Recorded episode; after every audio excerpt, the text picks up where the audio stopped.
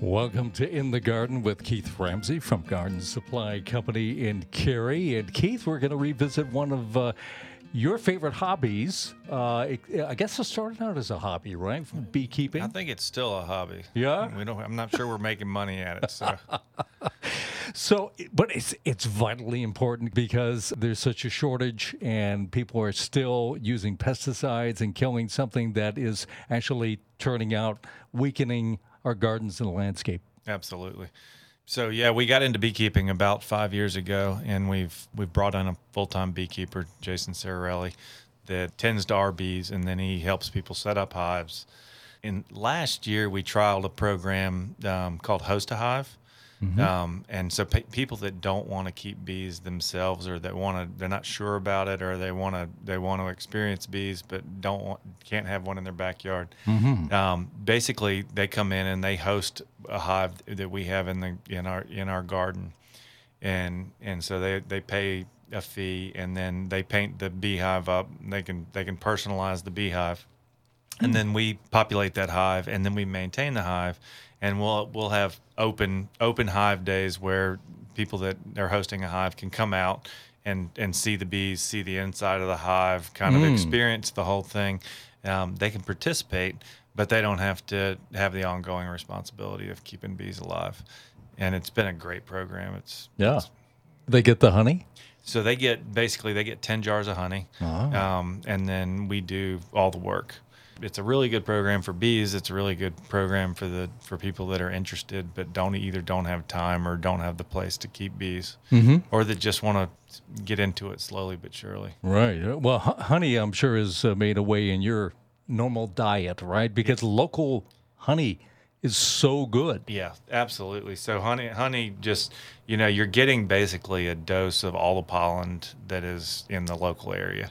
So it's a it's a great way to curb allergies. You know, especially this time of year or any time of the year, and just you know, just having a touch of honey on, on a daily basis. It doesn't have to be a lot.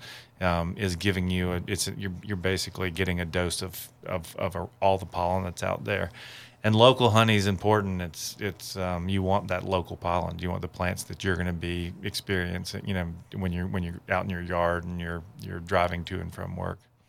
Yeah, and it is so important to do this. I've heard that there are actually shortages. Even people are having hives. Some people are stealing hives. They yeah they are. It's a it's it's gotten extremely competitive, and I think people lose hives and their their incomes. You know, compromised. I think people start doing things that are, you know, irrational. And but, but yeah, uh, there's lot been lots of hive losses across the United States.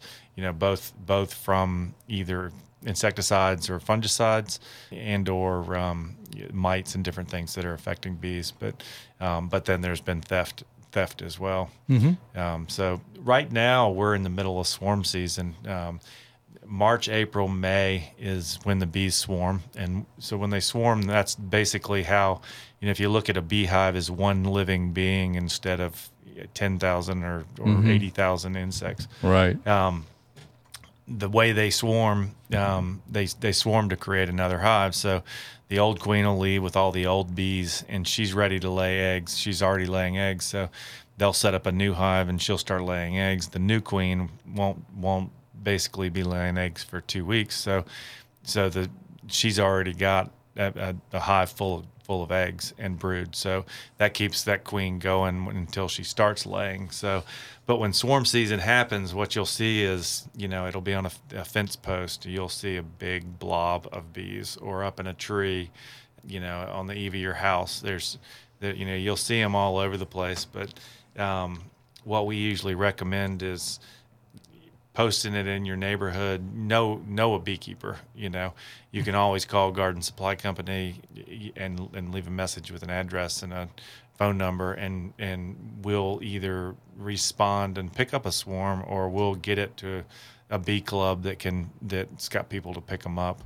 And that way they're getting them back into a hive where they can be managed because um, feral bees don't live long anymore um, with all the pesticide problems and the and the mite problems So, how do you capture them?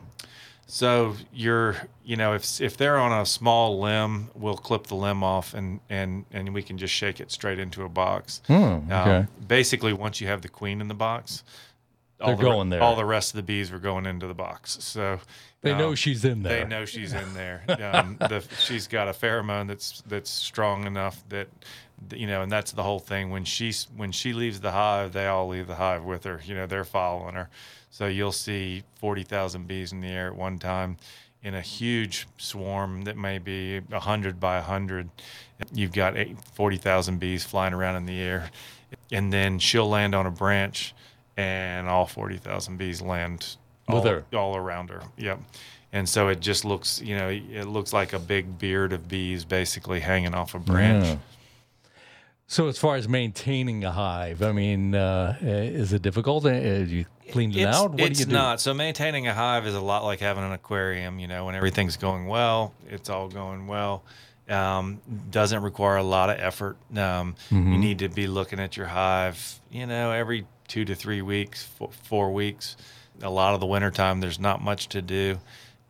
And then you know when there is something going on you know there's there's you know it's it's pretty pressing. You need to get stuff done or add a box or or you know there's certain times a year you have to treat the hive so not a lot of work. It it does take a fair amount of knowledge and it's something you you know i really feel like you read about and you figure out you decide you want to do you jump in and and then you mm-hmm. kind of figure it out as you go So you get better at it as it goes along. What, Yeah. what things have you learned not to do? Um, there's so many things I've learned not to do.